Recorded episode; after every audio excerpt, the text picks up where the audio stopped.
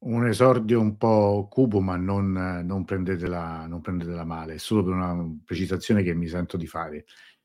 Eh, diceva Pierpaolo Pasolini che la morte compie una sorta di montaggio istantaneo della nostra vita, nel senso che toglie un po' tutte le parti secondarie e lascia, fa ricordare di noi eh, le, le, diciamo, gli aspetti più importanti, quelli principali. Perché questo, diciamo, questo esordio un po', un po' macabro, un po', un po', triste? Perché la notizia di oggi a livello internazionale, lo, lo avrete sentito tutti, è la morte in carcere di Navalny, il principale oppositore di Putin. Eh, di fronte alla morte, io, e credo condividendo forse il pensiero di tutti, di tutti noi, mi inchino, nel senso che c'è sempre un rispetto nei confronti della, della morte e della, della, morte di un essere umano, così come nella vita dovrebbe esserlo. Quello che colpisce però è che eh, questo personaggio che è stato eh, esaltato, che in queste ore eh, anche persone, come dire, da, dall'idea, dall'impronta sedicente liberale, democratica, libertaria, addirittura eh, hanno cambiato la propria immagine social con il volto di Navalny. Io sono sempre triste quando un uomo muore in carcere, perché nel senso che secondo me l'uomo nasce libero e dovrebbe morire libero. Dovremmo, l'utopia più grande è quella di un mondo in cui le carceri non ci siano più, in cui non ci siano le prigioni, in cui non ci siano le sbarre. Sicuramente lui è stato, è stato come dire, punito, carcerato, incarcerato, è, è stata punita anche la sua opposizione a Putin e qui non abbiamo credo mai espresso, eh, come dire, compiacimento per le politiche di Putin, personalmente non ho mai, non ho mai amato. Però Navalny, e questo basta una semplice ricerca su, su, YouTube, è un personaggio politico che in uno spot elettorale, che è uno spot che, che si trova ancora, paragonava gli immigrati alla carie dei denti e suggeriva che eh, di una soluzione dello stesso tipo con quella che si fa per le carie, cioè con una rimozione con la violenza, che ha usato spesso immagini di questo tipo, che contro i musulmani di Russia eh, ha usato espressioni fortissime, quali deportazione, privazione della cittadinanza russa. Ora, con questo io non sto dicendo, io non sto dicendo che, come dire, sia una morte più leggera di quella di altre. No? Come dice Mao Zedong, diceva, ci sono morti che pesano come il piombo, altre che sono leggere come una piuma. No, io questo, questo non lo sto dicendo. Però da qui all'esaltazione, a prescindere di una figura, perché era, perché era oppositore di Putin, a esaltarla quasi come un esempio di democrazia, questo no, questo anche no. Cioè che le stesse persone, politici, giornalisti, che da quattro mesi tacciono su quello che sta avvenendo a Gaza e che improvvisamente riscoprono il valore della vita, della vita umana, perché è molto Navalny, e, e, ehm, io non lo trovo intellettualmente onesto. Detto questo, è una parentesi su, un, su, una parte di mondo di cui anche noi comunque parliamo, cioè la Russia, Putin, il confronto con l'Occidente, la guerra in Ucraina, quindi comunque mi sento poi, dobbiamo sentirci liberi di, eh, di esprimerci come, come, più giusto riteniamo. Però veramente mi, mi ha fatto molta impressione l'esaltazione, ma non da parte, dire, di, di alcune persone, alcune figure che probabilmente sono vicine a quelle posizioni, quelle di Navalny. Per coerenza ci sta tutta, anche se poi certe posizioni di Navalny non sono poi così diverse da quelle di Putin. Andrebbe anche detto questo, bisognerebbe avere l'onestà intellettuale di dirlo. Detto questo, chiudiamo con questa, con questa, eh, con questa parentesi. Eh, vedo delle, leggo delle, delle, dire, dei, dei commenti sulla figura, li lascio a voi, ovviamente non, non mi spingo oltre perché eh, sicuramente ci sarebbe molto da dire e non è, non è, adesso questo il tema della nostra serata. Il tema della nostra serata, come sempre, è il nostro, mi permetto di dire nostro Iran e per questo abbiamo, come al solito, il nostro ospite, il nostro ospite, diciamo, copadrone di casa, eh, e, e, a cui diamo il benvenuto, bentornato Davud Abbassi. Buonasera Davud. Bismillahirrahmanirrahim, nel nome di Dio il clemente il misericordioso. Buonasera caro Antonello e salve a tutti i nostri amici. È un piacere essere con voi anche questa sera. Allora, abbiamo appreso dal tuo video che a Teheran piove e un, un nostro, uno dei nostri amici ha commentato: Ma sti iraniani sono proprio fissati con la pioggia. Cioè, perché eh, ma perché sono fissati con la pioggia? Adesso diciamolo pure, spieghiamolo perché, come dire, è una bella notizia quando piove. Sì, è una bella notizia perché comunque sì, eh, l'Iran eh, soffre proprio di siccità. Pensate che sulle pareti di Persepoli addirittura troviamo la scritta di Dario il Grande che dice eh, Dio eh, difendi il nostro paese dal nemico, dalla menzogna e dalla siccità. Quindi l'altopiano iranico ha sempre sofferto per la siccità e per questo la pioggia è sempre una notizia molto bella.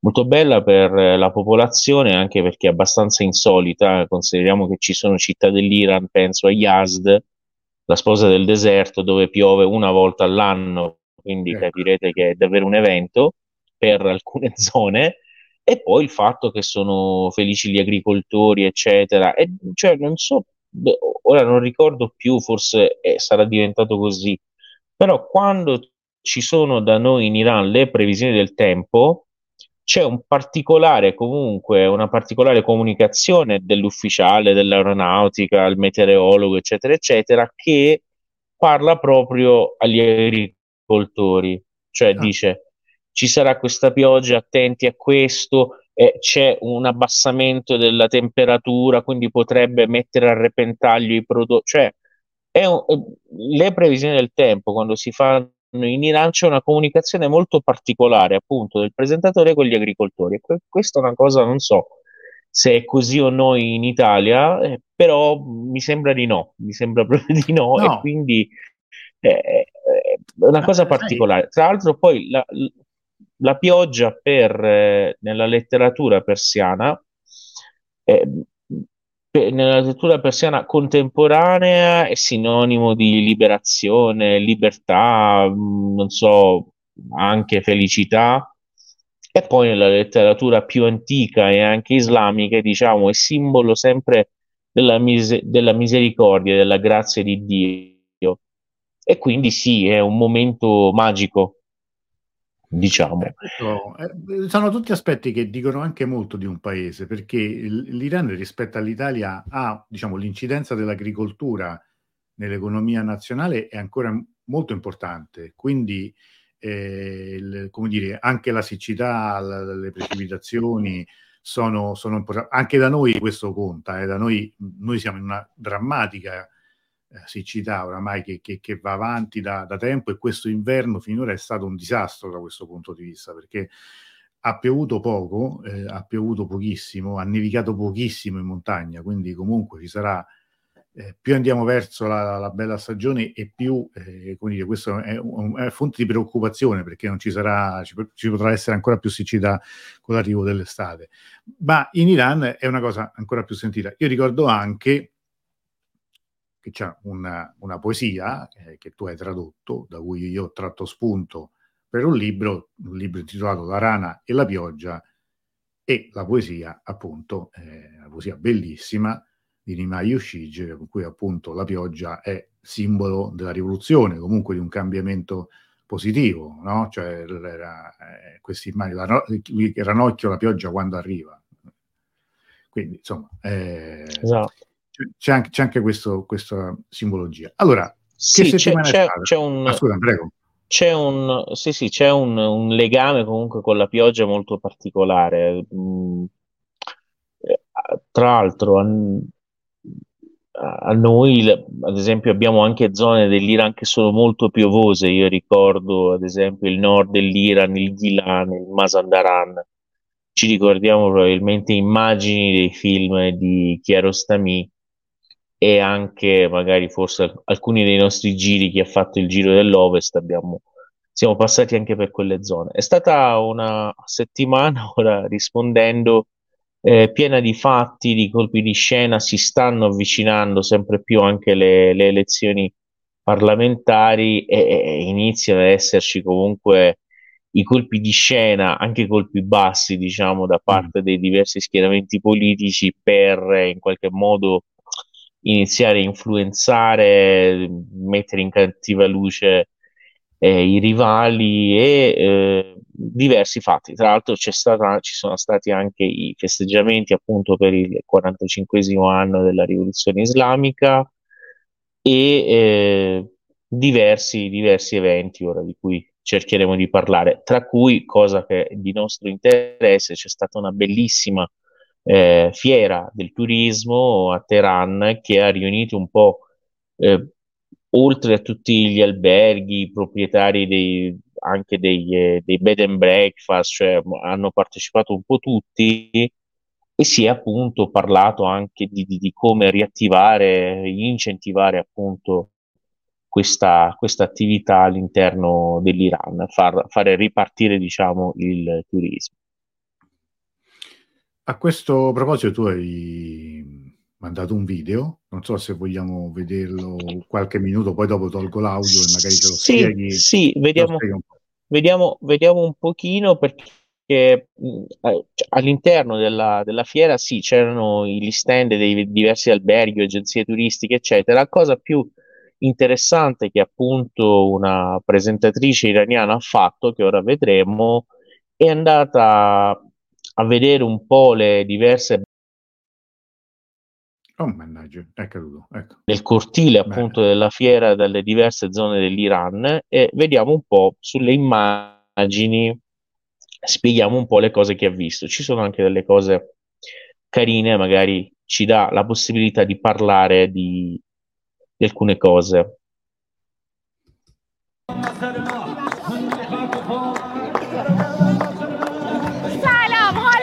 چطوره من سارا رستمی هستم و اینجا محل دائمی نمایشگاه بین المللی تهرانه و 17 همین نمایشگاه گردشگاهی در حال برگزاریه. بریم ببینیم چه خبره.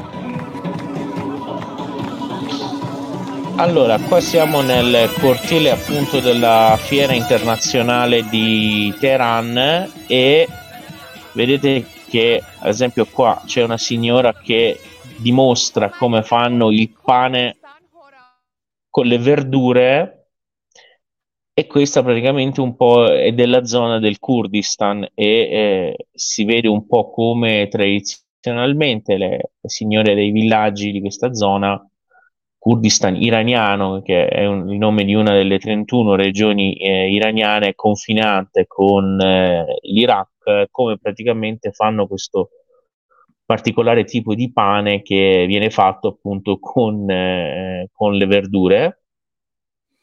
Tra l'altro su questa cosa volevo dire che c'è una corrente, questa un po' anti-italiana, questa cosa che dirò, però cioè, ricordiamo che esiste.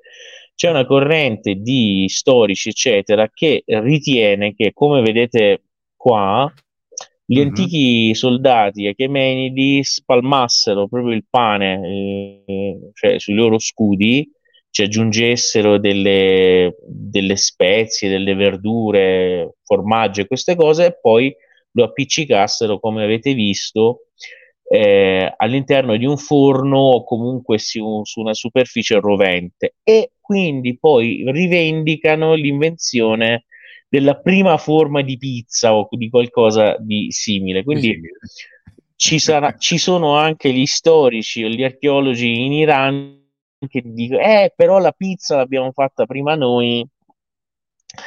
Chiaramente non, non, non si chiamava pizza comunque. Beh. Ci continua questa, eh, la nostra amica a farci vedere cose del Kurdistan. Poi si parla del ballo tradizionale di questa zona che appunto si fa con questi fazzoletti, no? E uh-huh. eh, ci spiega che usano il fazzoletto come simbolo tradizionale del loro ballo e simbolo identitario. Tra l'altro devo dire che anche nelle regioni dell'Orestan, alcune zone dell'Orestan, si balla in questa maniera. Qui invece cioè, vediamo poi, una... così, cioè, non sembra nemmeno così eh, diverso dalla, dal ballo che ballano in Palestina quando, quando come si chiama? Esatto, esatto, tutti insieme. Esatto, sì. Qua invece è una yurta, questa qua, dei, dei nomadi della regione del Kerman e eh, la signora appunto ci sta facendo vedere come con questo aggeggio eh, è fatto quel contenitore che abbiamo visto prima con eh, l'intestino appunto della pecora lo usano per praticamente sbattere molte volte il latte per poi ricavare il burro e il duc, che è questa praticamente bibita che si fa di solito con lo yogurt. E qua eh, la ragazza sta assaggiando un tipo di pistacchio che si chiama pistacchio selvatico, che è più piccolo di quello normale che abbiamo eh, e poi di solito si consuma fresco, quindi anche possiamo dire eh, con ancora l'acqua, eccetera, e non così duro come poi noi siamo abituati. Invece queste sono tipologie di ash che eh, vengono fatte nella regione dell'Azerbaijan. Ash che è questo, questo minestrone che si fa, diciamo, eh, con i fagioli, con, eh, sta aggiungendo la menta bollita, il kashk, il caglio di formaggio e una delle pietanze che si consuma comunque molto nella stagione invernale e nelle stagioni fredde. Vediamo un altro po' che cosa andiamo a vedere. vedete che comunque la gente si ferma. Ecco, questo è un tipo di burro che fanno nella regione dell'Azerbaijan, che è molto comunque è burro eh, ricavato appunto dal grasso animale ed è molto comunque saporito e qua appunto siamo nella, nella zona dell'Azerbaijan. Facciamo attenzione anche alla venditrice, eh, vedete la signora iraniana della zona che ha i lineamenti tipici comunque delle popolazioni turche, ma turco nel senso originale, quindi centro-asiatico. Vedete un po' le differenze comunque somatiche tra la stessa ragazza che presenta e la signora appunto che sta a mostrare i prodotti. Ah, um, altre cose che qua possiamo vedere, vediamo se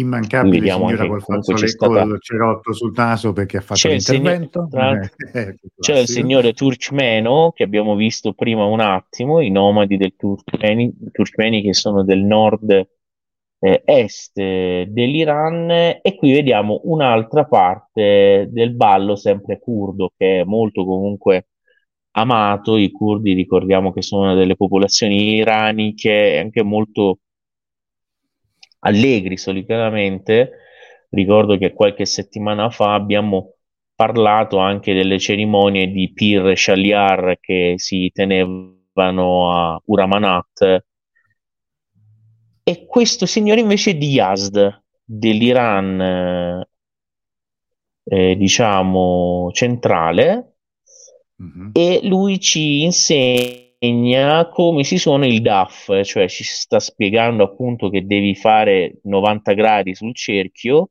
quindi la prima mano la metti giù proprio per appoggiare lo strumento, poi fai, diciamo, 90 gradi più su, metti l'altra mano e insegna un po' a suonare. Ah, per capire anche, una volta che un maestro di, di, musica qui a Roma spiegava come il DAF sia uno strumento che, diciamo, in un certo senso, quello originale, può essere suonato bene soltanto in Iran. Ah, cioè, se tu compri quello fatto, questo è fatto, se non sbaglio, di, di, di, pelle, cioè di pelle animale, fatto con, sì, con, con, sì, con sì. materiale diciamo animale. Dice, però, per esempio, se lo porti a Roma, con l'umidità che c'è a Roma, si rovina, diciamo, non è che si rovina completamente, esatto. ma non dà, non dà, lo stesso suono che, che, dà, diciamo, in Iran. E quindi quando sta in, in Italia, lui è costretto a usare un DAF, diciamo, sintetico, potremmo dire così, cioè perché è perfettamente inutile provare quello perché non suona, perché l'umidità che avete da voi non, non, non, non aiuta. Sì, se non sbaglio è fatto sempre con pelle di cervo, il DAF, mm. quello proprio tradizionale. E eh, eh, vediamo se ci mostra okay, ancora. Vabbè, perfetto. Allora, abbiamo visto un po' di cose. Fiera sì, internazionale, fiera internazionale ecco. es- esatto, perché vengono praticamente invitati comunque anche appunto espositori stranieri, però eh, di solito si tratta di nazioni della regione, nazioni solitamente limitrofe dell'Iran, quindi eh, per dire Turchia, Emirati, non so, eh, paesi così, non c'è chiaramente un espositore per dire dalla Germania o dall'Italia, anche perché in materia di, se parliamo di turismo, l'abbiamo spiegato, ci sono oggi, eh, credo che siano una trentina di paesi dove gli iraniani possono andare senza visto, per i paesi europei anche andare per questioni di turismo è molto complicato, nel senso che bisogna andare nelle rispettive ambasciate, fare richieste del visto,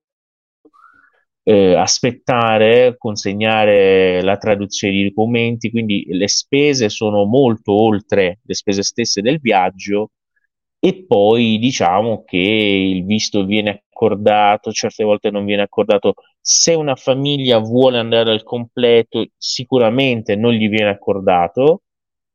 È la politica che portano avanti, ma probabilmente ci saranno delle ragioni. Eh, e quindi diciamo che per la situazione che c'è comunque è difficile, cioè se un iraniano vuole andare in Europa deve proprio essere appassionato per turismo e deve proprio fare le, le fatiche di Ercole per riuscirci. Invece nei paesi limitrofi è molto più facile. Per questo diamo anche un, un dato importante, secondo me, che può fare riflettere, è che nell'ultimo anno 6 milioni di iraniani hanno visitato la Turchia, che è un numero, cioè noi siamo 83 milioni, 6 milioni di iraniani sono andati in Turchia, secondo me è un dato spaventoso, nel senso che cioè, significa che poi turismo anche all'estero eh, ce n'è eh, in modo anche considerevole. Eh, per, ad esempio la Turchia è appunto uno dei paesi che non richiede il visto per gli italiani, quindi chiaramente prendono l'aereo, partono e certo, vanno. molto facilmente. Dalle immagini che abbiamo visto della fiera c'erano, come dire, dei segni, dei segnali che credo che anche i nostri amici più attenti abbiano notato. Cioè dei segnali del Norus, dei segnali del Capodanno persiano, nel senso che nelle primissime immagini, quando la presentatrice comincia a parlare, si intravedono no? Delle, degli oggetti, degli, degli ornamenti, degli abbigliamenti che sono propri del Norus. Questo ci dice, sì, la festa si avvicina, si, avvi- si avvicina alla fine di questo anno persiano, è presto per fare un bilancio, no? Però, come, come, come ogni bilancio, mille, no, dico, 1400... 1402 sta per finire, no, quindi, manca ancora un mese, diciamo un mese alla fine, però da un punto di vista anche come dire, politico-economico, in Iran i bilanci si fanno ovviamente su, chiaramente sul, sull'anno persiano, sul calendario persiano. Quindi eh, ci si aspettano anche presto no, delle notizie riguardo al budget, cioè le politiche economiche de, per, riguardo l'anno, l'anno, che verrà, l'anno che, che, in Iran verrà tra pochissimo, insomma tra, tra meno di, di, 40 giorni. Allora, mh, eh, qual è il clima che si respira da questo punto di vista? Perché è stato un anno che, che ha visto dei cambiamenti importanti, no? l'accordo con l'Arabia Saudita, comunque adesso la crisi in Medio Oriente che sicuramente è, non può non influire anche sull'Iran, sì, l'accordo con l'Arabia Saudita è un, un elemento che io, cioè, n- non era manco così scontato, però dobbiamo dare atto, cioè dobbiamo riconoscere al, all'amministrazione Reisi di essere riuscita in questa sua promessa elettorale. È stato l'incremento considerevole degli scambi con i paesi limitrofi, cioè ora abbiamo parlato della Turchia e, e comunque con eh, le, la zona dell'Asia centrale, quindi l'Eurasia, un incremento considerevole. In, L'Iran è entrato anche a fare eh, parte diciamo, di, del mercato comune di questa zona, quindi incremento degli scambi con i paesi limitrofi, penso ad esempio all'Armenia, no? la previsione per il nuovo anno era un, intercas- un interscambio di 3 miliardi di dollari in virtù delle esportazioni di eh, farmaci iraniani in questa zona, cosa che non, non, è, non era tanto scontata e non era facile, però vedevo che per il nuovo anno si prevede un incremento del 25% dell'acquisto di vetture prodotte in Iran da parte della Russia, cioè pare che si stia aprendo un mercato interessante per le vetture iraniane nel, in Russia e tutti questi scambi con i paesi limitrofi che si stanno incrementando e scambi economici che creano un doppio legame tra l'Iran e i paesi dei dintorni, soprattutto anche quelli arabi, ad esempio, sto parlando di Emirati, Qatar, stessa Arabia Saudita, eccetera, anche paesi arabi, diciamo, alleati degli Stati Uniti. E infatti questa settimana leggevo proprio in un uh, articolo apparso sulla stampa italiana in cui si diceva che questi paesi arabi, anche in virtù di questi scambi economici sempre più importanti con l'Iran, anche se sul loro territorio magari hanno basi americane, hanno mandato appunto i messaggi degli Stati Uniti dicendo che comunque l'uso di queste basi deve essere un po' limitato anche perché loro non vogliono irritare l'Iran con cui finalmente i rapporti stanno diventando eh, buoni. Eh, una scommessa molto grande, cioè il, il, punto interrogativo che c'è per gli iraniani, lo diciamo molto chiaramente, è che noi in Iran negli anni scorsi, in, proprio per colpa di questioni come le sanzioni, abbiamo sempre avuto un'inflazione su base annua che si è aggirata sul 40%. Il grande punto interrogativo è questo, perché poi questa inflazione si palesa dopo il Nowruz, con l'arrivo del nuovo anno e arrivano praticamente i nuovi prezzi. Il grande punto interrogativo, secondo me, per molti iraniani in questo momento è proprio questo, cioè dopo il Nowruz ci sarà come ogni anno questo incremento del circa o mediamente, poi su alcune cose di meno, su alcune cose di più, questo, questa inflazione del 40%, che è una domanda importante. E credo che potrebbe fare proprio una grande differenza, perché è vero che sono migliorati il, è migliorato l'interscambio economico, è vero che il paese ha fatto registrare nuovi record per le esportazioni sia di petrolio che di prodotti non petroliferi. È vero che hanno aumentato anche il, cioè sono riusciti a mettere diciamo le tasse su cose che non venivano tassate anche giuste secondo me sulle case vuote per esempio se, se è una casa vuota e non la dai in affitto devi pagare delle tasse che iniziano a essere comunque rilevanti. Quindi, eh, però la domanda è questo, se, se tutti questi successi nel settore dell'economia poi in effetti possono avere un effetto diretto, visibile, tangibile anche, diciamo, sull'economia, quella della gente di tutti i giorni. Quindi il grande punto interrogativo, secondo me, per il nuovo anno, per gli italiani, è questo. Qui e... la nostra amica Rita, c'è una domanda di, di Rita che ti chiede, ti la popolazione beneficia di queste aperture, poi dimmi, è vero che ora paghi le tasse su chilometri che percorri? È vero che le tassazioni stanno aumentando? Che vuol dire paghi sì, le tassazioni... Su... Le, le, tassazioni stanno aumentando, l'abbiamo detto anche da diverse settimane, ma si sta cercando di tassare appunto eh, qualcosa, fenomeni in realtà dei ceti diciamo più abbienti eh, e soprattutto come nel caso delle case vuote o appunto delle macchine straniere, ma non stiamo parlando di macchine straniere normali, ma molto costose per dire chi ha la, la, la, Maserati o la Lamborghini, eccetera, eccetera, hanno in, iniziato a mettere appunto tasse su questi tipi di automobili. Tasse sui chilometri che percorri non capisco cosa sia, però confermiamo no, sì che sono, sono, state messe tasse su cose che eh, prima non c'erano. Aperture, una cosa che poi abbiamo notato anche nel video, che magari ora forse gli amici, qualcuno ci avrà fatto caso, la presentatrice stessa che c'era comunque, eccetera, aveva un velo così molto, molto comunque diciamo, sbarazzino, e cioè eh, indossava i blue jeans e comunque un, vestiario che è un po', diciamo, forse fino a non molto tempo fa era abbastanza sì. insolito in vederlo in, esatto. in televisione, esatto. Però eh, mh, mm, sì, sto, oggi... sto, leggendo la domanda di Rica. Sì. No, no, ma allora, non ti tassano per i, per i chilometri che... No, no, forse lei intende eh, se vai ad alta velocità, sì, con l'autovelox ti, ti, ti multano, però tasse sui chilometri che fai, no, anche perché poi comunque noi abbiamo in Iran molte volte la gente usa anche automobili che, visto che non possono arrivare ora dal 2017 in poi, non sono arrivate vetture nuove, tipo tu trovi in giro anche, che ne so, una Toyota che ha fatto 2 milioni di chilometri, che viene ancora sì, utilizzata e anzi si, si, si trova anche in buone condizioni.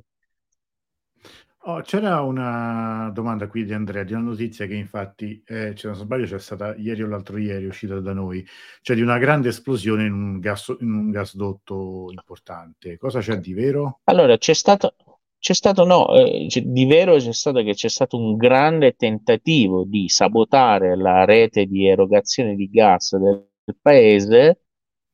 E le autorità non hanno ancora spiegato da, da chi è partito, da mm. quale fonte questo sabotaggio, però diciamo che non è manco tanto difficile immaginarselo. Era un tentativo appunto di creare un'interruzione nell'erogazione di gas in una stagione che tra l'altro è anche abbastanza fredda.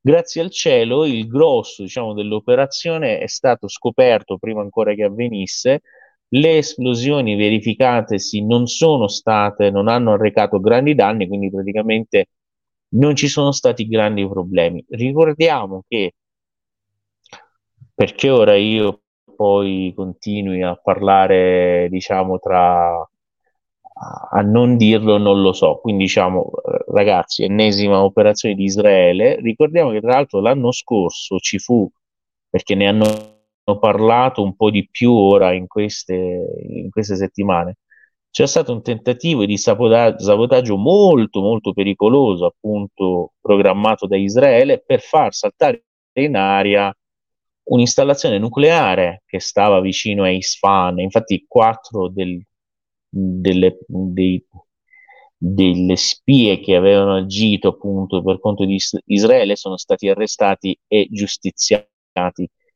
Anche lì, se l'operazione fosse andata, diciamo, eh, cioè se fossero riusciti a fare questa operazione spaventosa, cioè probabilmente le, le, le conseguenze avrebbero portato radiazioni, radiazioni eh, in tutta la nazione. Quindi diciamo che eh, di tanto in tanto gli iraniani diciamo che si sono quasi abituati, di tanto in tanto ci sono questi eh, tentativi uh, quasi sempre da parte appunto degli israeliani di eh, danneggiare, colpire eh, e sono perlomeno i tentativi, sono tentativi anche comunque pericolosi, gravi contro il paese che grazie al cielo ora eh, sono stati neutralizzati e eh, perlomeno non, non, sono riusciti a realizzare quello che eh, volevano. In altri casi, penso agli assassini dei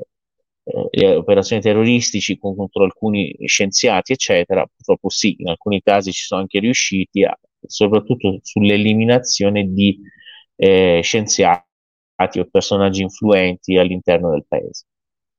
E di questo noi abbiamo parlato molte volte, spesso anche proprio sulla Tra scia di quello che era io e, te, io, e te abbiamo, io e te abbiamo parlato di questo molte volte, però mi sono accorto che anche nel mondo dei media italiani, anche tra i giornalisti molto importanti, queste cose, certe cose, certe volte se le dimenticano, no? Nel senso che dicono, cioè io ho sentito di persona questi discorsi eh, da parte di giornalisti italiani che dicono no, ma Israele ma non ha nulla contro di voi, no, non ha mai fatto niente contro di voi.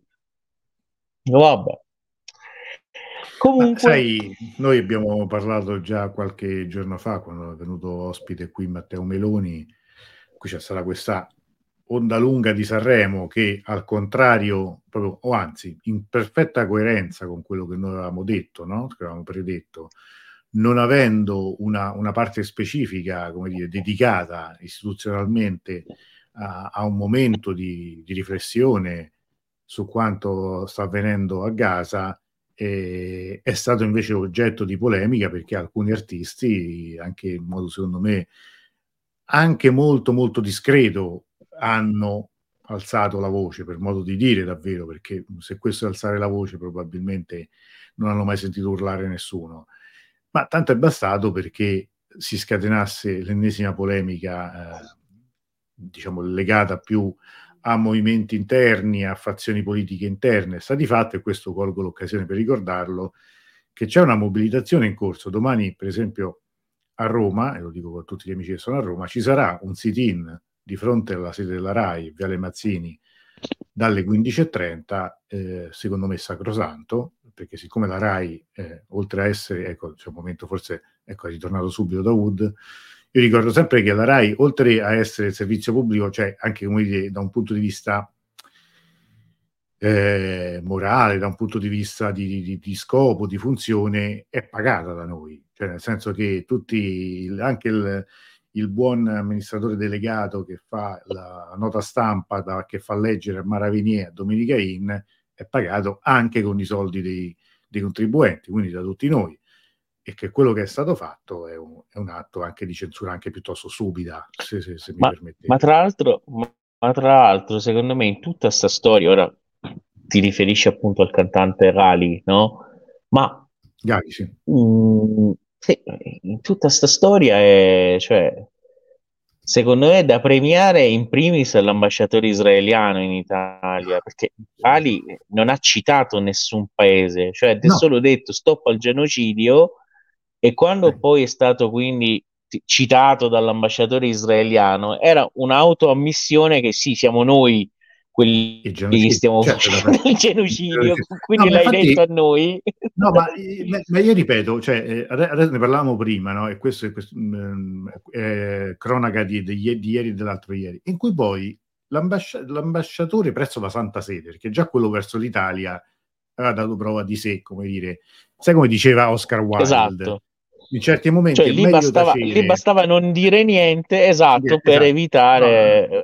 Oscar Wilde diceva è meglio, in certi casi è meglio tacere fare la figura del cretino che aprire bocca e togliere ogni dubbio perché voglio dire in, stati zitto. Invece non pago anche quello del presso la Santa Sede ah, si è scagliato in modo direi violentissimo un comunicato veramente come mai letti contro il, il Vaticano che si era permesso di dire sproporzionata, di definire sproporzionata la reazione israeliana e di chiedere quindi la cessazione del, dell'attacco e, e, ha detto, e ha definito insomma, nel, nel, comunicato stampa diffuso questa, eh, questa, questa condanna l'ha definita eh, riprovevole. Deprecabile, se non sbaglio. Deprecabile, riprovevole, sì, ok.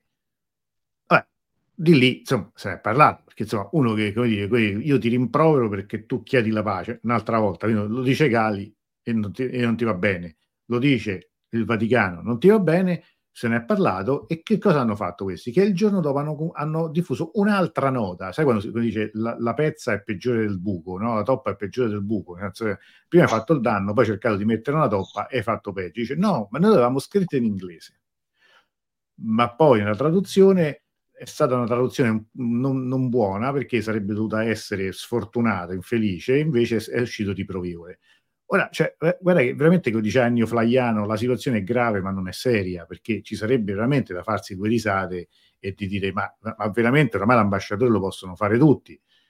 Ma, eh, ma è una cosa incredibile, cioè questo, quest, questa situazione sta rivelando delle, de, de, dire, de, dei meccanismi anche psicologici che sono incredibili, sono veramente incredibili. E in, in tutto questo, ovviamente, adesso la, la, l'attenzione si concentra su, sulla RAI, su Maravenier, su Gali, su questo e su quello.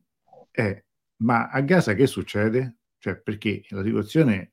Ma poi, ma poi, tra l'altro, questo povero cantante ha più volte dovuto rispondere, spiegare, dare spiegazione di una, di, di una frase, secondo me, innocentissima. Cioè, poi stop al genocidio, come dicono appunto chi ci segue, cioè, ha risposto chi aveva la coda di paglia, no? no, che... ma sai, questo, tutto questo poi viene dopo, eh, abbiamo sempre detto, dopo no, perché non si usa il palco per fare, per fare propaganda politica. Ora, cioè, io adesso, perché veramente ah. poi... Eh, cioè, non va bene manco quello, però l'anno scorso una, una delle canzoni che ha avuto più successo era una canzone ispirata e dedicata alla guerra in Ucraina, cioè due ragazzi ucraini, che, quella, quella di Tananai. Insomma, non è che qualcuno ha detto no, non si deve parlare di, della guerra in Ucraina. Hanno accolto il presidente dell'Ucraina, che, che, l'anno scorso, ricordate, fino proprio a questi, questo periodo andava dappertutto, andava a Hollywood, eh, si affacciava da, da, da, tutti i lati, tu aprivi la, la lavatrice e dentro c'era, c'era il, presidente, il, presidente, dell'Ucraina. Zelensky. Zelensky. Ecco, allora, e, e, per non parlare poi di quello che, del monologo famoso che, che è stato fatto sull'Iran, proprio sull'Iran. Quindi insomma, non ci venite a dire che, che quello non è un'occasione in cui si, che si poi, possa che parlare. Poi fatto, che, poi, che poi fatto, cioè, anche, anche proprio eh, cioè fatto in maniera proprio scorretta, sleale, cioè hanno fatto parlare una ragazza iraniana che eh, è venuta via dall'Iran a tre anni, quindi obiettivamente cosa poteva spiegare sulla realtà dell'Iran quando cioè, di fatto non c'è mai stata? No, ma poi Vabbè, è, questo, è, la, è, la soli, è, la, solita cosa, è la solita cosa, appunto, due pesi e due misure, cioè bisogna vedere se si può parlare di politica, se è a favore o comunque è la politica all'interno della, dell'alleanza atlantica. Se non è la posizione quella è, allora niente, meglio non parlare di politica. In questo però eh, vorrei dedicare almeno un passaggio alla situazione, perché l'evoluzione eh, del, della, della, situazione a Gaza eh, sta subendo l'ennesima accelerazione negativa, perché con, la, con l'attacco, direi quasi con, con, la decisione di proseguire in modo assolutamente impietoso, direi, senza alcuna forma di, di, di freno, senza alcun freno e senza nemmeno alcuna intenzione di, eh, come dire, di porre almeno temporalmente un limite a tutto questo, l'esercito israeliano sta attaccando in forze una parte di territorio in cui sono concentrate ormai un milione di persone che erano state la zona di Rafah, esatto. di Rafah ad andare lì. Dedichiamo un momento a spiegare anche come dire di cosa stiamo parlando. Probabilmente lo sanno tutti i nostri amici, però io non, non mi stanco mai di, di, di, di, sottolineare la gravità di quello che sta accadendo.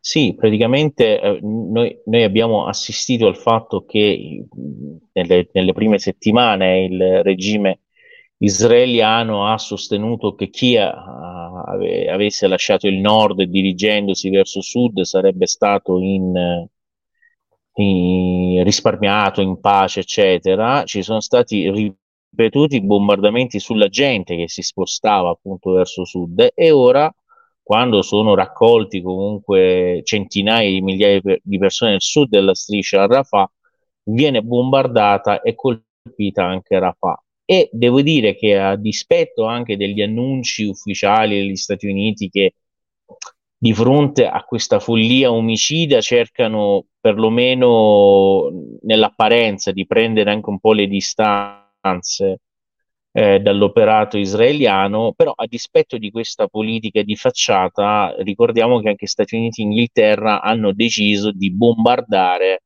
il territorio yemenita, quindi di fare praticamente anche la stessa cosa in un altro contesto geografico.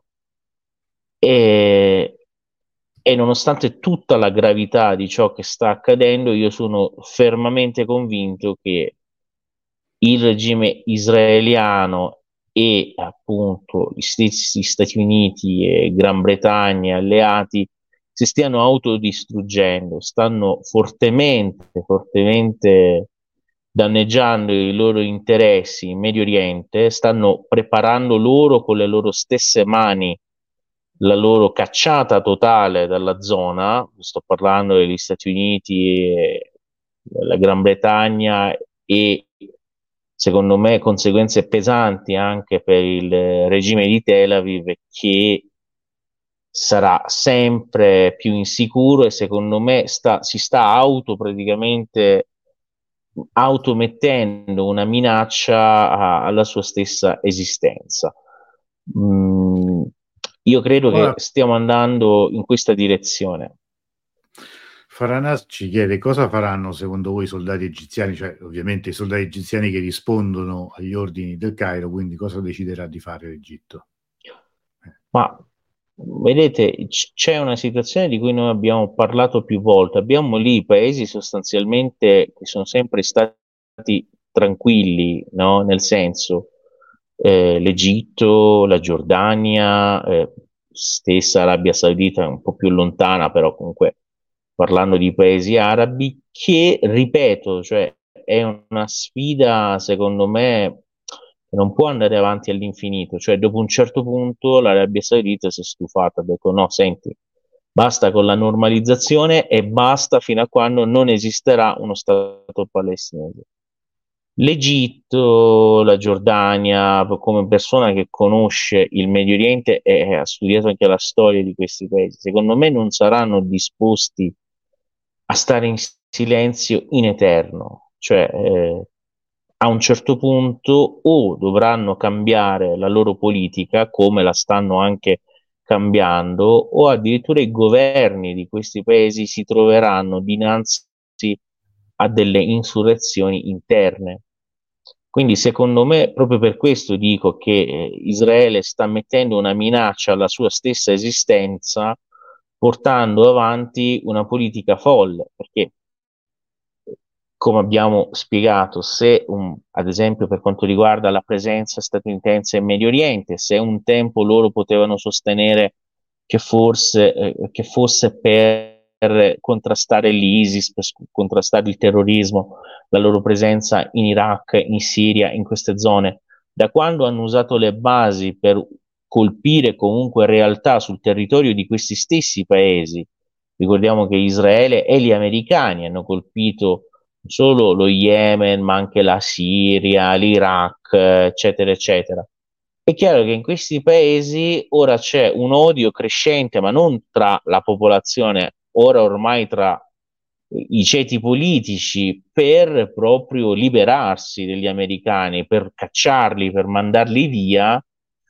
E per questo, secondo me, è, è tutta una cosa che sì, io non sto negando che ci sono perdite pesantissime tra la popolazione di Gaza, tantissimi innocenti che continuano a essere uccisi anche in maniera codarda, bombardando dall'alto, però io sto facendo un'osservazione storica, credo che a lungo andare eh, questa, azione folle perché quando si parla diplomaticamente da lontano, magari molte volte la, la realtà, la verità non può apparire, però quando tu hai qualcuno che uccide davanti ai tuoi occhi senza alcuna pietà, secondo me finirà questa, questa politica israelo-americana per coalizzare sempre più i popoli medio orientali, i medio orientali in funzione anti-americana e anti-israeliana. Quindi da un punto di vista storico, a lungo andare, credo che questa operazione sia, abbia delle conseguenze molto pesanti per gli Stati Uniti e per Israele.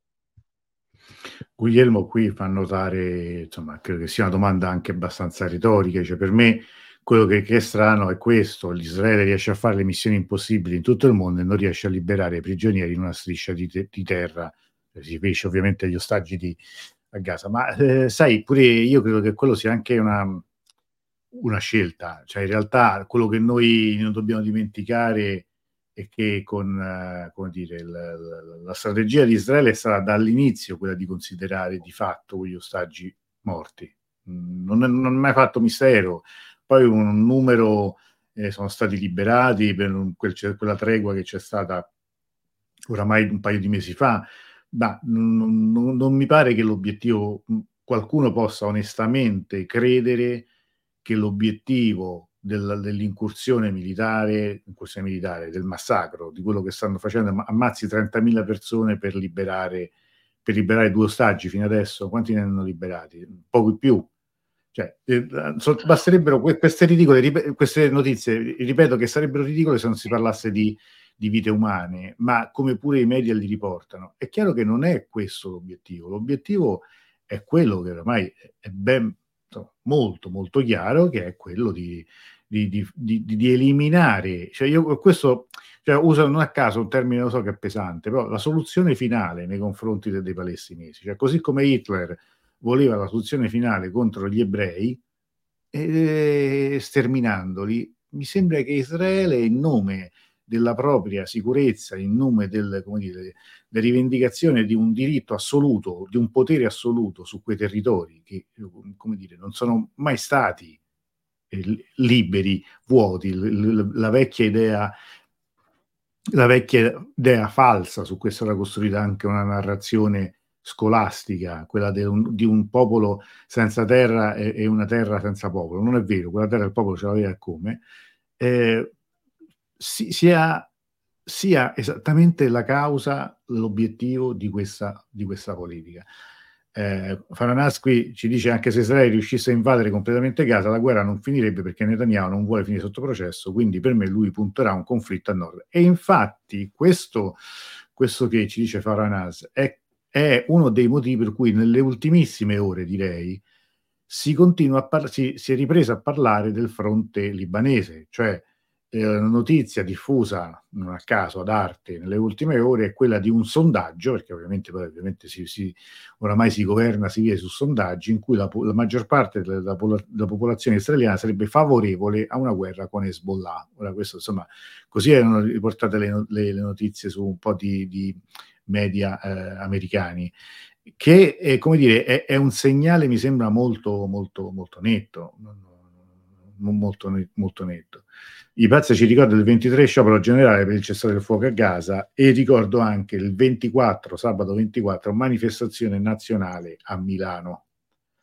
Eh, tutte informazioni che io, Ma io non smetto mai di Io devo dire Prego. che cioè, io devo dire che da, da, tanti anni l'Occidente e gli Stati Uniti in particolare stanno continuando a fare countdown inutili.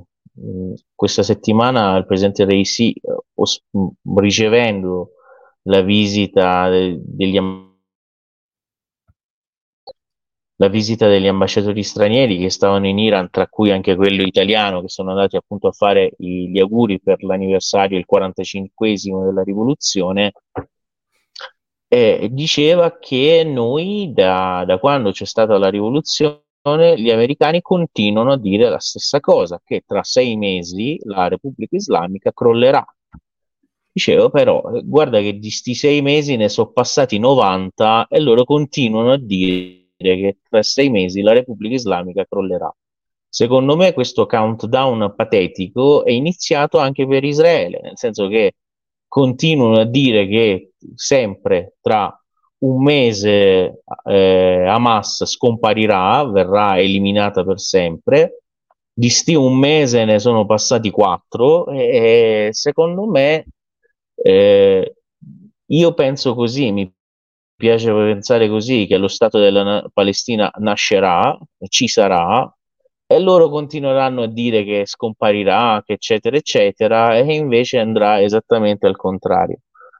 Purtroppo la cosa che secondo me da qualche parte non hanno capito è che sia gli americani che i loro alleati è che non ci troviamo nel mondo non so, in un mondo dove tu andavi a fare le conquiste, ma sinceramente ora non, ora non voglio toccare cose, però se stiamo parlando di Gaza, di questa zona qua, ma, si, ma manco ai tempi di Saladino, cioè si è riusciti a, risolvere la ah, cosa certo. una volta per tutte, eccetera, eccetera. Cioè, nel senso che secondo me lì la soluzione non è la guerra e non potrà essere la guerra per nessuno, cioè nessuno può eliminare totalmente la parte opposta.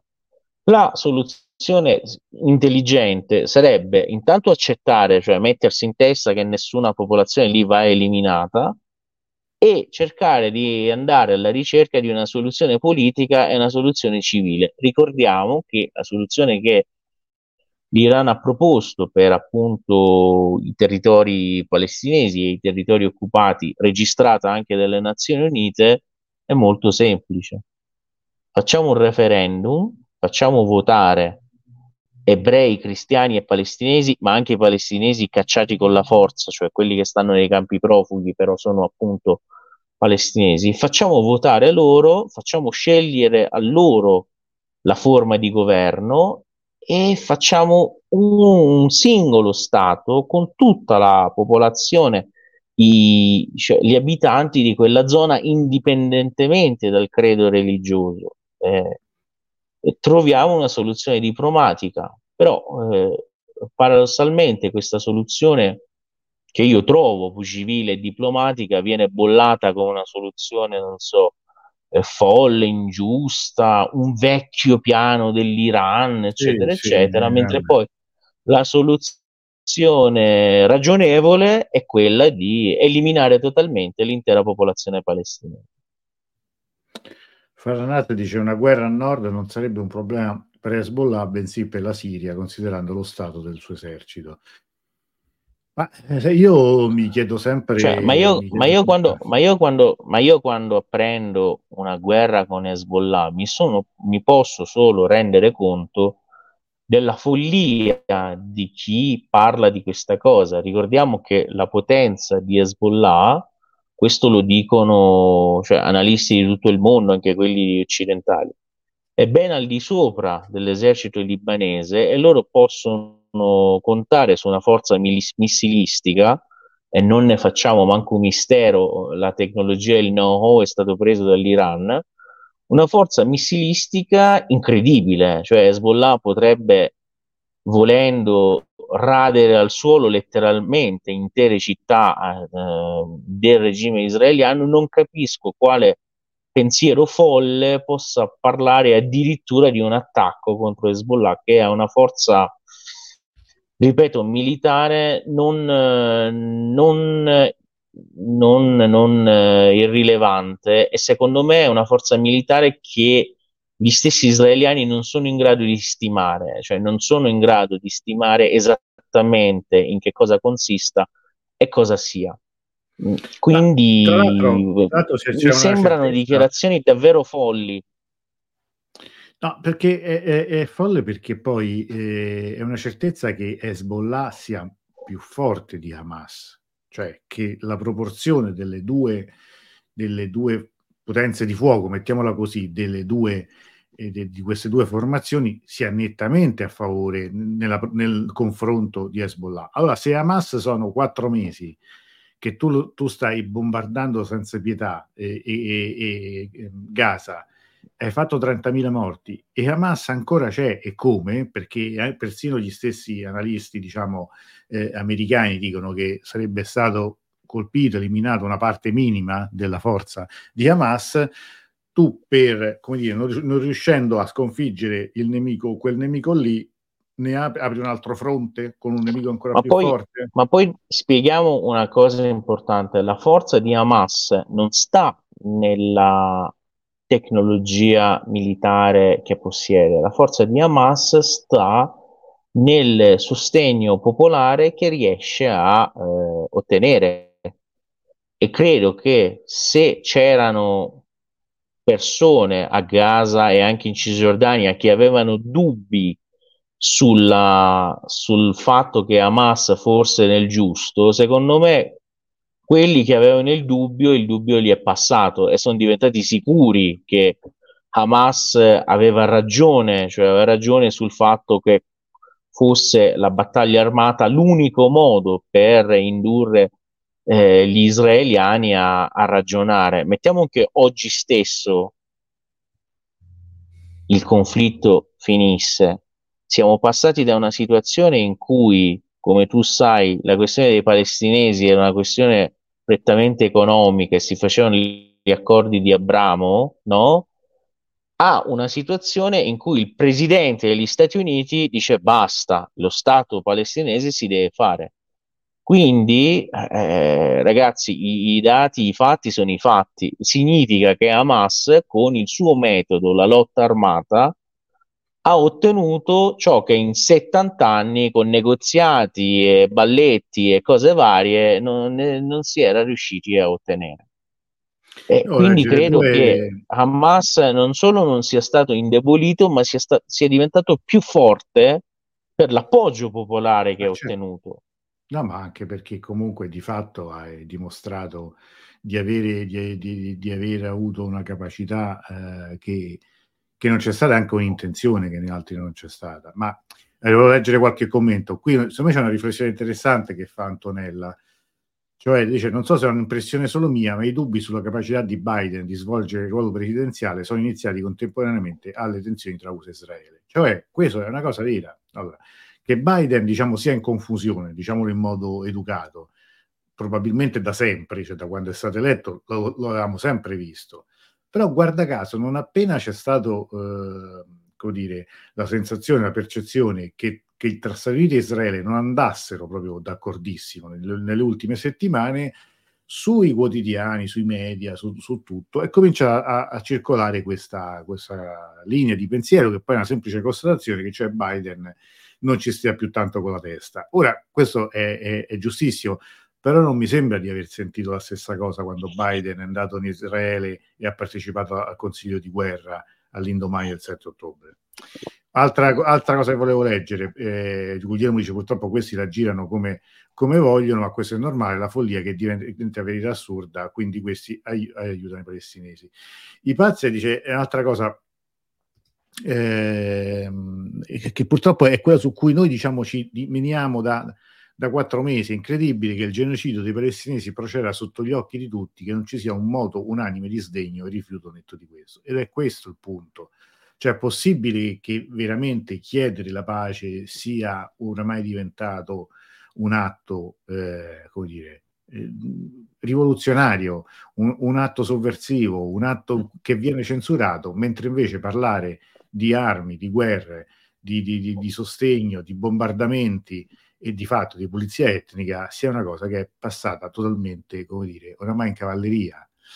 Paranas fa una domanda interessante. Voi credete alle parole di Trump secondo cui lui risolverebbe la crisi palestinese? Io nemmeno per un millesimo di secondo, anche perché lui è stato quello che ha avviato mm. appunto gli accordi di Abramo, che, che sono veramente la più grossa sì, ma poi diciamo che lui è, ha esacerbato il problema, poi affidando, ricordiamo chi era, lo spiegava a noi appunto Carnello, chi era il responsabile del, del Medio Oriente, della sua amministrazione, il genero che praticamente ora detto brevemente non se ne intendeva per niente delle questioni di quella regione gli accordi di Abramo, ma poi portare irresponsabilmente la, la, l'ambasciata e poi chiederlo anche agli alleati di trasferirla da Tel Aviv a Gerusalemme, Gerusalemme che secondo la, diciamo, le Nazioni Unite è una città sotto occupazione, quindi cioè non è che tu puoi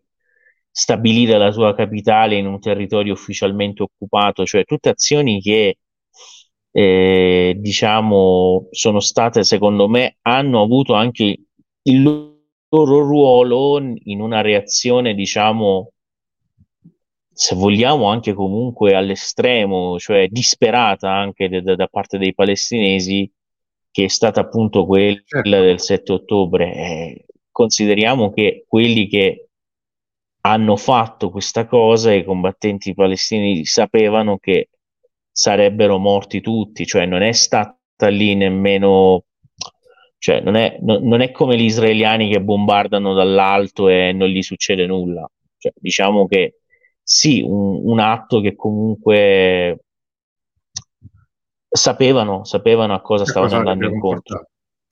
I pazzi sempre dice l'Italia ormai nettamente nel percorso del fascismo del XXI secolo, la RAI ne è parte, tratti distintivi per ora anche UE, paternalismo e propaganda da Babele neonominalista. Cioè, ricordiamo pure che eh, questi ultimi episodi, cioè le manifestazioni che sono state represse con la violenza in Italia, cioè manifestazioni pacifiche che sono, si sono concluse con manganellamenti di, di, di, dei manifestanti, ma oggi addirittura non c'entra nulla con quello di cui noi parliamo oggi, di stasera, ma eh, addirittura il presidente della regione De Luca e altri 200 sindaci della Campania sono stati di fatto quasi caricati da, dalla celere sotto Palazzo Chigi, in genere in questi casi, eh, non so la dinamica degli eventi, ma si scende a parlare, anche perché quello è un rappresentante eletto, quindi non, è, non mandi mai la polizia, mandi un sottosegretario, il più, il più inutile che hai, a parlarci, insomma. Invece no, l'atteggiamento è questo ed è oramai una cosa normale. Questa è la cosa di cui noi forse non, non ci rendiamo conto, che, che quello che, che, sta succedendo in Italia negli ultimi, negli ultimi anni, negli ultimi mesi, se fosse successo appunto in Iran, quando succede in Iran tutti quanti si incatenano e facciamo le manifestazioni e ci scandalizziamo. Cioè, volevo, volevo, volevo appunto dire questo, cioè la, la, la differenza tra la buona fede e la cattiva fede, nel senso che tu dici eh, i manifestanti o queste manifestazioni sono state represse dalla polizia italiana, no? Mm-hmm. Però questo, questo, è chiaro che si tratta di un problema ora interno, di, una, di un disagio che sta all'interno dell'Italia. Il nostro Ministero degli Esteri non reagisce dicendo noi chiediamo al governo italiano di rispettare il diritto di manifestare della sua popolazione, no? Perché lì è come infierire, diciamo, per, in una situazione, diciamo, di disagio, però come dicevi tu, quando c'è la minima cosa affine all'interno dell'Iran, subito arriva eh, il ministro degli esteri italiano di turno, può essere anche il premier, noi chiediamo al governo iraniano di rispettare i diritti della sua popolazione, cioè non è, non è tanto difesa della cioè non è difesa tanto della verità o della giustizia, è, no, è proprio cattiveria, cioè vuole, voler infierire su un paese che evidentemente in quel momento è già in difficoltà per conto suo, no? Eh, ma io voglio cioè, dire, me, ho, certe, cose, certe cose non si fanno non ho esordito a caso sulla storia di Navalny, anche se, se appunto non, non, non, non, è il tema di questa serata, però perché non posso fare a meno di, di, di, di parlare di come siano tutti pronti a scandalizzarsi, indignarsi e, e, ed accusare poi a, una controparte, per cui qualcuno già scrive che ci sono i mandanti morali, i complici morali della morte di Navalny in Italia, sarebbero tutti quelli che non condannano abbastanza Putin però cioè, a me questo che veramente manda i matti, ma invece 30.000 persone fate degli equilibrismi, eh, non dico eh, intellettuali perché di intellettuale c'è veramente poco, ma delle cose, de, delle arrampicate sugli specchi, per, per, come dire, per sminuire, per giustificare, per dire che comunque è necessario. Giuliano Ferrara ha fatto un editoriale in cui dice eh, è dura ma è necessario quello che sta facendo Israele, non è una cieca vendetta, cioè,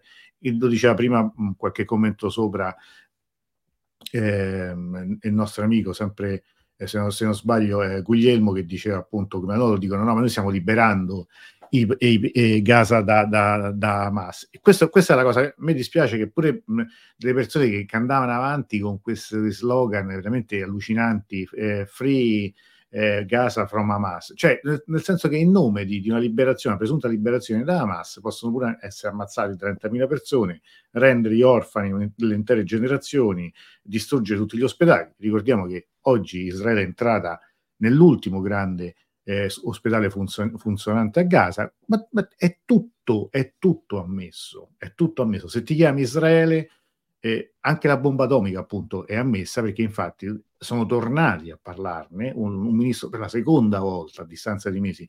Ha di nuovo ventilato l'ipotesi di un, dell'uso de, dell'atomica eh, su Gaza, tutto si può oramai fare. E nel momento in cui tu hai creato, hai istituzionalizzato certi meccanismi anche come dire, mentali, come dire, intellettuali, tutto il resto è fuori, cioè quello che, quello che, è dentro è dentro, quello che è fuori è fuori, e, e fuori evidentemente c'è tutto quello che non rientra in questo tipo di, di narrazione.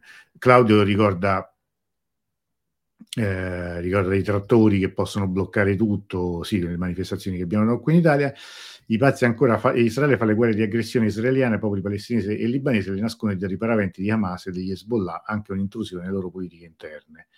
Eh, Giuliani dice: No, Caratello, io me ne rendo conto e sto veramente male per tutto quello che sta succedendo in Italia e fuori. Sì, sì, ma eh, non, io sono sicuro che sì, qui. Ma poi, ma poi, perché, ma poi perché dice che Hezbollah?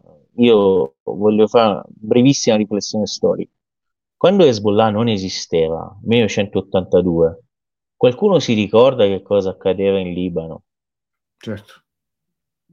Accadevano no, no, Sabra e Chatila, cioè eh, massacri come quelli simili a quelli che stiamo vedendo a Gaza. Ci rendiamo conto che il generale Sharon stava a Beirut.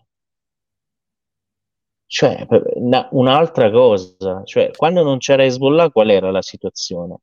E ora Beh, che c'è, no... qual, è la, qual, è, qual è la situazione? Cioè, inutile dire liberare la Palestina da Hamas o liberare il Libano da Hezbollah. Eh sì, eh. no, no. La verità è che gli unici a liberare sono stati proprio questi movimenti, ma liberare proprio letteralmente il loro territorio. Eh. Quindi non so. No, ma sai, in tutto questo c'è una generazione anche colpevolmente ignorante di giornalisti questo è un decadimento totale anche della professione del, del giornalismo dato da personaggi molto improbabili e un'altra cosa che è stata detta qualche sera fa in un talk show molto seguito, io l'ho, l'ho visto su poi riportare la notizia, è che qualcuno ha detto una cosa verissima, che l'Italia è l'unico posto dove spesso fanno i giornalisti a discutere tra loro. Quindi sono giornalisti che di fatto sono un po' tutologi, ma non sono degli esperti, salvo rarissime occasioni di qualcosa e parlano di tutto, si contrappongono un po' su dai vaccini alla Russia alla, a, a Gaza un po' per appartenenze, un po' per appartenenze di scuderia, ma, nel senso di, di, come si dice, cioè, di, ma, poi, ma, poi, voglio, ma poi voglio, voglio, dire una cosa, no? Perché questo, ora io ho visto i, i, i, filmati storici. Nel 1979, ad esempio, o nel 1980-81, c'è, ad esempio, un programma della Rai, se volete io vi porto anche il video, lo facciamo vedere, in cui, ok, d'accordo, sempre di parte la Rai cioè, mm-hmm. presenta un programma, la minaccia iraniana per il mondo. Siamo nel 1980. Però, anche se di parte ed è anti-iraniano, comunque già il titolo, perlomeno si degna la RAI lì in quella trasmissione, c'è comunque un, un rappresentante iraniano, ce n'è uno iracheno, ce n'è uno americano, comunque il rappresentante iraniano c'è. Ma io mi accorgo che non c'è più manco il rappresentante, cioè no. si deve parlare di Iran, non c'è il rappresentante iraniano. Ma... Si deve parlare, ok, parlatene anche male, ma non, c- non, c'è, non è manco contemplata la possibilità che qualcuno spieghi, senti che noi diciamo questo, senti che noi, eh. cioè, no, non c'è più, come dici tu, eh, sono diversi tipi di assumere la stessa posizione, cioè non ha più senso. Perlomeno eh. nell'81 c'era anche certo. l'iraniano, lo facevano parlare, cioè certo. hanno, no, invitato, a, a, hanno invitato nell'81 questo programma televisivo di cui io vedo il video, c'è Hassan Ghadiri che è l'allora comunque tipo incaricato d'affari iraniano a Roma. Tra inizia il suo discorso, poi questo è stato mandato in onda anche in Iran, che dice nel nome di Dio che è più forte delle navi americane, perché a, al tempo stanno nel Golfo Persico che minacciano, eccetera. Però vallo a trovare, cioè a, a porta a porta, io ora ormai cito. È mai arrivato un ambasciatore iraniano? No. È mai no, arrivato ma... un giornalista iraniano? Cioè, ma, sopra... ma soprattutto cioè, tutto, tutto, tutte, queste, tutte queste cose a, a, parlare, a sparlare di Iran, ma è mai arrivato anche mediocre, vabbè, ma è mai arrivato un rappresentante iraniano? Cioè, non è manco contemplata la cosa. Basta, ha, ha senso unico.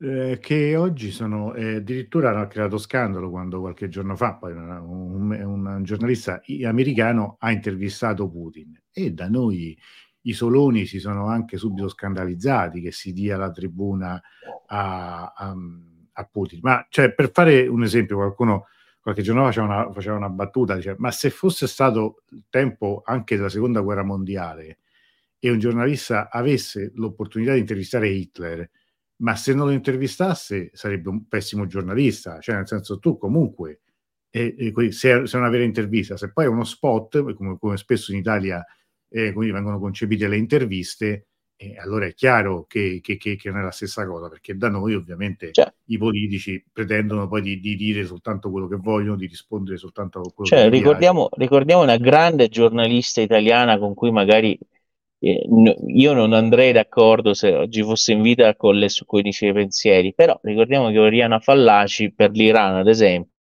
va in vis- a intervistare sia lo Shah che Khomeini, cioè a, a loro tempo, cioè nel senso che, boh, vabbè, No, ma per dire, eh, qua possiamo anche magari avviarci verso la conclusione, che quando esatto. io qualche anno fa ripubblicai le, tutte e due le interviste no? Del, della, della Fallaci, perché me sono stati due, due documenti storici, tra l'altro sono anche contenuti in due libri diversi. Importanti, esatto. Importanti, vanno viste. Quando pubblicai quella, di, quella, del, quella allo Shah, mi ricordo che delle persone su Facebook mi eh, attaccarono dicendo che, dicendo che era un modo per difendere l'attuale regime iraniano, eh, sottolineando i difetti del precedente regime. Io ho fatto, scusate, allora, innanzitutto prima allora dovreste riprenderla con, con la memoria storica della Fallaci, ma poi che ragionamento è? Ma che, ma, che, ma che, state dicendo? Allora, siccome, ma la, la, cosa più incredibile, veramente qua, questa è la chiosa di tutto, che queste critiche venivano da persone che si dicono di sinistra che si dicono eh, liberali, che si dicono eh, tolleranti e democratiche, che è incredibile perché proprio in nome di questa loro presunta democrazia sono le prime a voler censurare gli altri. Facendo una battuta che va, che, che, che gira qualche tempo è pensatela come volete, purché la pensiate come noi. Allora, eh, è così. Allora, eh, io vi ringrazio, siamo andati anche oltre, che forse ci siamo oltre. animati anche verso la fine.